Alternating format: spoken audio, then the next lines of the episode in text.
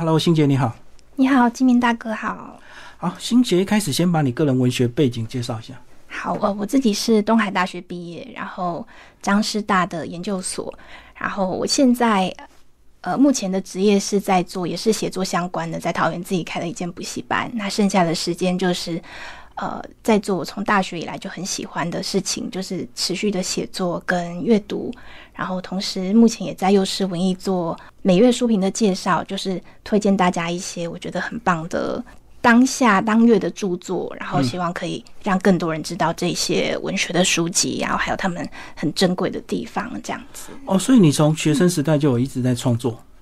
对，算是。那其实中间有中断一段蛮长的时间，后来就写在第一本书里面。那是因为家庭的因素，就是人生当中有一些，比方说亲子之间的问题需要慢慢处理，所以其实停笔了很久。嗯，后来，然后后来在二零一八年就得到一个大奖。啊，对他就是在谈，呃，家庭家庭的事情，在谈我跟母亲之间的各种，嗯，蛮细节的，可是又很深刻的关于爱，或者是说关于母女之间纠缠，在爱之外，对，在爱之外各式各样的情感，对，爱恨纠结了。嗯，二零一八年那时候的得奖就变成二零二零年的第一本书，就对了。对，嗯，大部分是家庭内容。是好，那我们今天聊的是第二本啊，这个二零二二，然后写的是关于爱情还有比较个人生活的这个部分。那这本书呢，分为两个章节，是先把这两个部分稍微讲一下。好，我把这本书分成两个章节，它刚好就是对应题目，题目叫做“你是盛放烟火”啊，就是对应第一集的，在谈的是爱情。第一集的名称就叫做“你在烟火盛放”，来讲爱情的消逝，还有它的美好。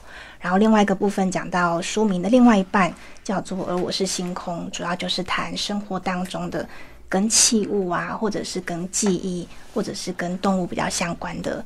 各样的事情跟心情这样子。好，第一章讲了烟火，烟火就是变动的，非常快速的。那星空是百年、百万年不变的，所以是不是对应我们的生活？其实有时候很多东西，它就是生活日常。嗯，只是你非常非常细腻的去观察它。好，我们先从第一集开始讲。其实隐约谈到你的爱情故事，对不对？对。里面其实讲了大概三到四段的爱情故事，只是说情节的部分我把它处理的比较模糊，因为我会认为，可能在爱情故事之外，更重要的是在各个当下，然后各式各样的呃情节，或是两个人的分合之中，那些比较细腻的情感，是我很急切想要处理的。因为很多时候是当你可能踏入爱情之中，你才知道说。好多的原来就是原来这是心碎的感觉，或者是原来当你跟不同的人，就算有相似的情节，可是每一次对你来说都是新的，或者是说原来我们的词汇其实是这么的不够，就是当我们在描述爱情的时候，其实远远能够讲出来的东西，远远不及我们心中所想的各样的感受等等。就是你书里面写一大段，可是在那个当下，可能只是一个动作。做一个反应这样子，嗯，这是不是男女生的一个差别啊？尤其是念文学的女生，好像好像是这样。但我有遇过比较细腻的男生，可是他同时其实也揭示了一个部分，就是那种在动作之下，两个人其实完全不晓得对方的心思，就是各式各样的感觉，然后不断的变换。可是表面上看起来好像平静，没有破烂。好，里面有一段讲到这个十年前的一个往事啊，就是。他认为你应该记得他的一些事情，可是时间已经过了十年，你早就忘记了，是这样子吗？就是彼此的嗜好这样子。对，就是，呃，他其实在谈的是爱情消磨到最后，其实有蛮多不堪的部分，然后他是对双方来讲，同时都是很无奈的，就是对彼此是有很多的亏欠，可是其实也带有很多的情绪，然后总是会觉得。好像应该要分开，可是又有很多的不舍。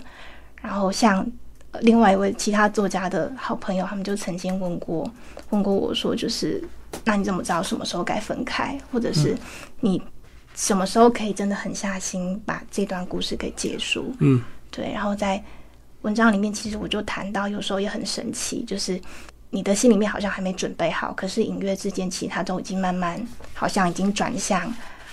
背对这个故事，然后期待故事要继续发生的那个方向，然后好像到了那一刻，你就会知道。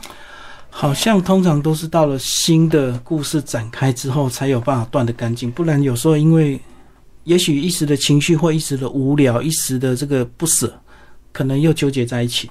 对，那个新的故事有时候可能就包含是你遇到更多新的人，或是有更多，比方说一段新的旅行啊，或者是一个新的计划开始着手进行之后，对你的生活有一些新的元素。后来就有阿弥的出现，阿弥里面好几篇都出现了。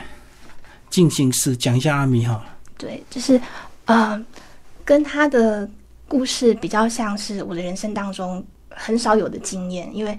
我比较喜欢写作，然后也比较比较习惯找的是兴趣比较相近的人。可是，在文章里面提到的是，像阿米，他是一个跟我完全不同的人。嗯，然后有时候会开玩笑说他他是几乎不看书的人，可是同时他又却是第一个我的伴侣，就是他真的把我的书给读完，而且是急着把它读完。所以有时候又会觉得这样子一段新的关系，好像也让我认识了一些人跟人之间。不同的情分，就是哪怕你们是如此的不同，可是愿意在互相的事情上面为对方用心，但是好像又超乎我从前的预期。所以有时候要懂你的话，是不是看你的书反而比较快？因为你也许在语言的表达上并不会那么精准。对，反而是在文字上面，它比较可以沉淀，然后可以慢慢的说。对啊，一个生活日常平淡无奇的一个白天，你就可以写出一篇文章。是连那个空中的气味，你都能够描述的这么精细，这是你的兴趣啊？是我的兴趣，而且我现在慢慢发现，就是其实，在各样的媒体上面，好像大家也开始关注到这些比较细腻的情感。比方说，像是最近汤唯那部电影，他讲分手的决心，嗯，然后他也是在讲两个男女之间的一段故事。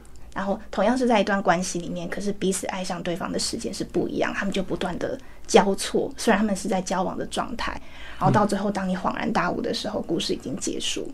嗯，然后又或者是呃，我最近看到一个很棒的计划，就是呃，国外他做了一个线上的悲伤词典，网友来大家一起搜集，就是你觉得悲伤有哪些？嗯，你你所能够描述的智慧，对对对。然后现在有七千多种悲伤。而且我觉得神奇的是，当你看到那些词汇的时候，你会觉得很有共鸣。就是啊，对，只是我没有想过，我没有想过把它列举出来。可是那些他所提到的各样感受，像是他说，比方说，当你到到一个熟悉的地方，发现人事已非啊，或者是有的时候你会发现，你好像跟其他的人没有什么不同，你们在重复的经历相同的情节，那有一点晃，就是惘然，或者是无所适从。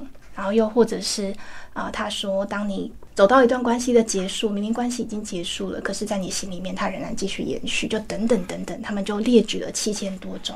可是我们远远知道，真实的情况一定超过七千种。可是大家开始关注这些比较细腻的情感，只是我们没有描述出来。嗯，好，那第二段讲的是我在星空如常，讲的是生活的部分。是。哎，讲一下里面还讲各式各样的小东西。鬼灭之刃，你有看？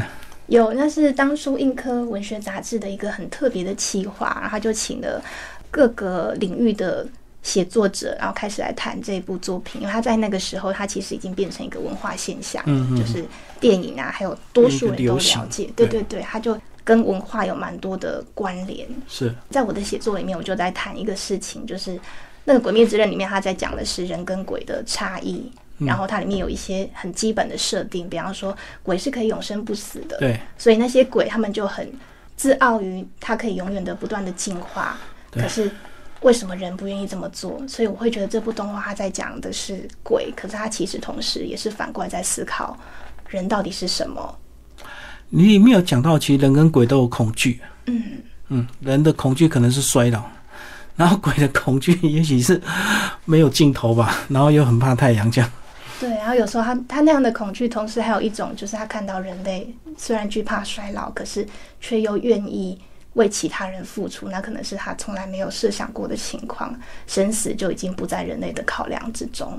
对，对那些鬼来说是一个很大的冲击。哦，鬼大部分都是独善其身。嗯啊，是，确实就自我修炼就好了。对。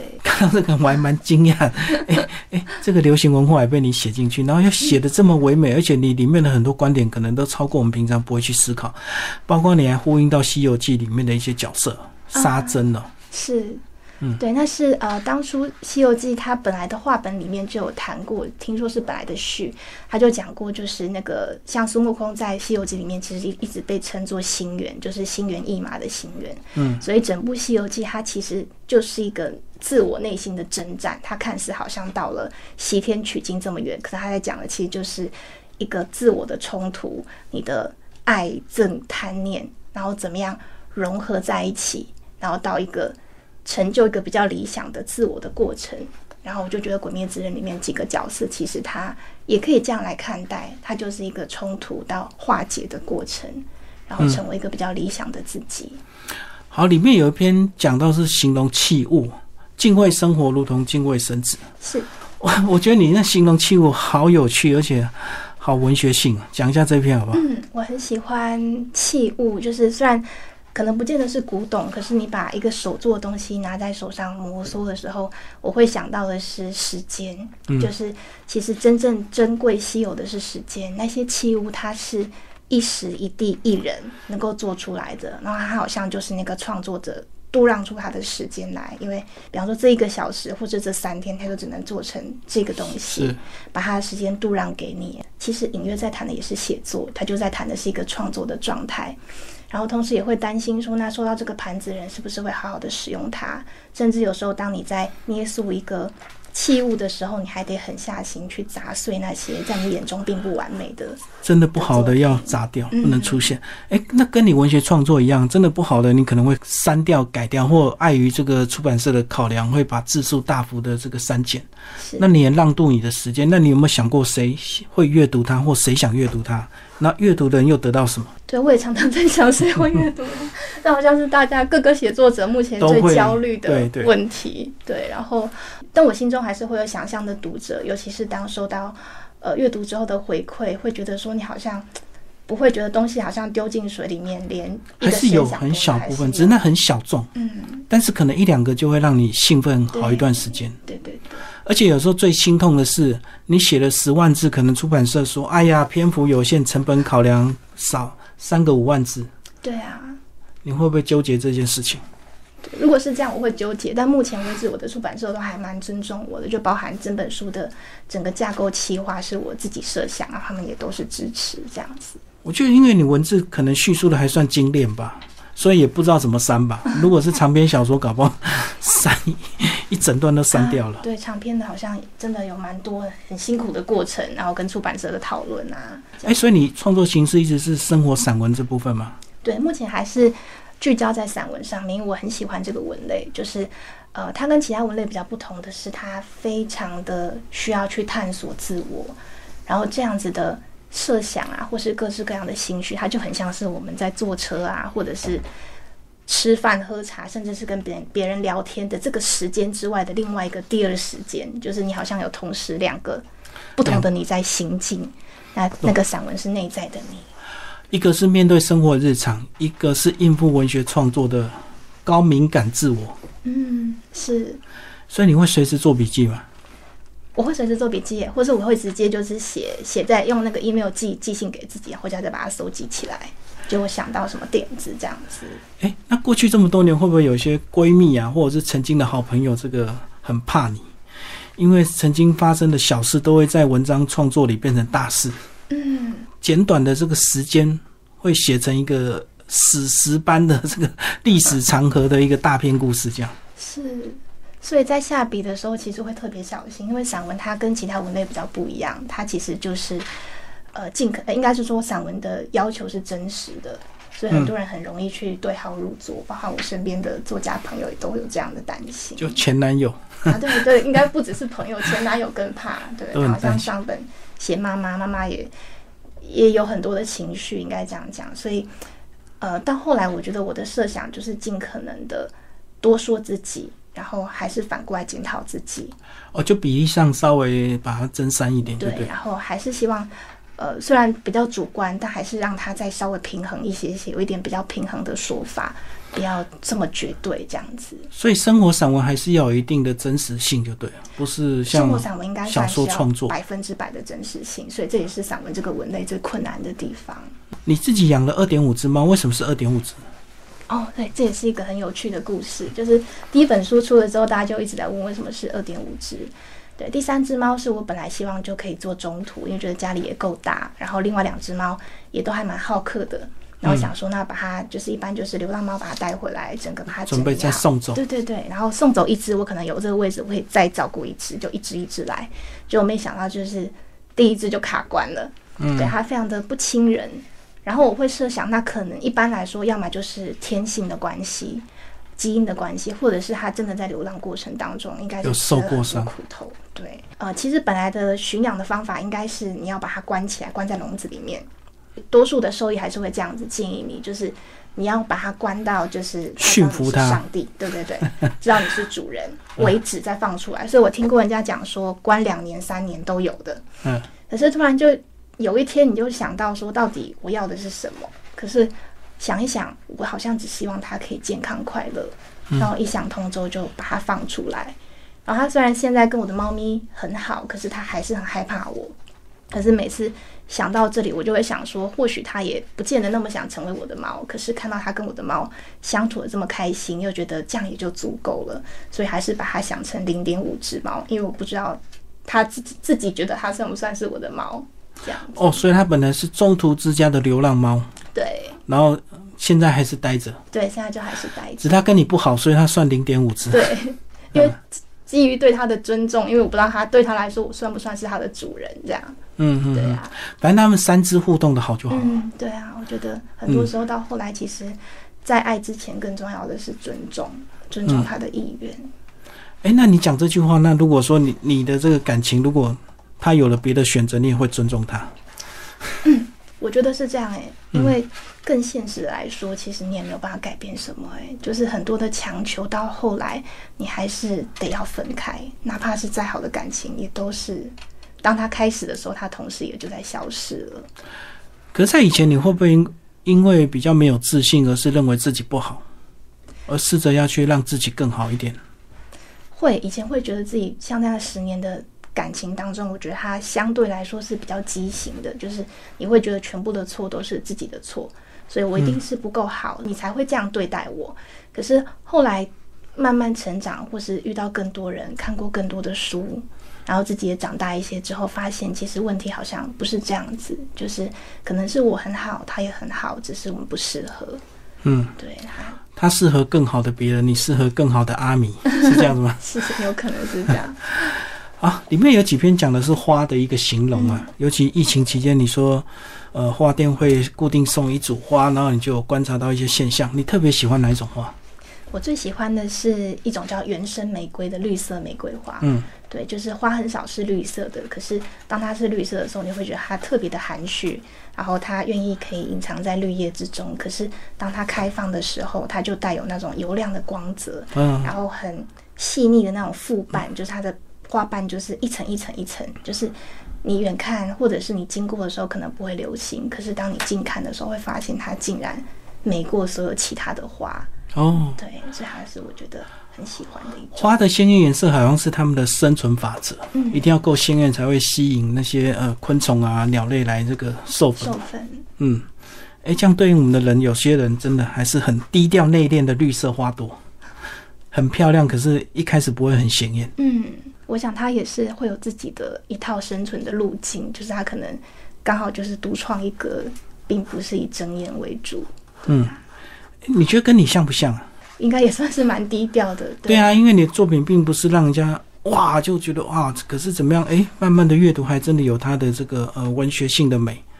而且你产量也不算多嘛，嗯算是很温吞的。是，对啊，所以会觉得好像就是有这样子硬核的感觉，可是同时之间我也在吸收我的阳光，吸收各式各样的生活当中的讯息，然后慢慢的把花瓣给展开，而不是以跟其他人比较作为目的的。不然照理讲，好像一年一本是一个还蛮刚好的目标，对不对？很多人是都以这样为主。对我蛮多朋友是这样子，尤其是当他可能是以创作，就是全职的写作，更有可能可以做到这样子的目标。那你现在是半全职啊？对，我另外开开写作的补习班，但其实也都跟写作很相关，已经算是很理想的生活状态了。哦，教学跟创作都是同一个，嗯，这样也不错啊。对啊。在教学过程中，应该也会激发你的一些想法跟灵感。哎，可是为什么里面都没有写到跟学生互动的故事？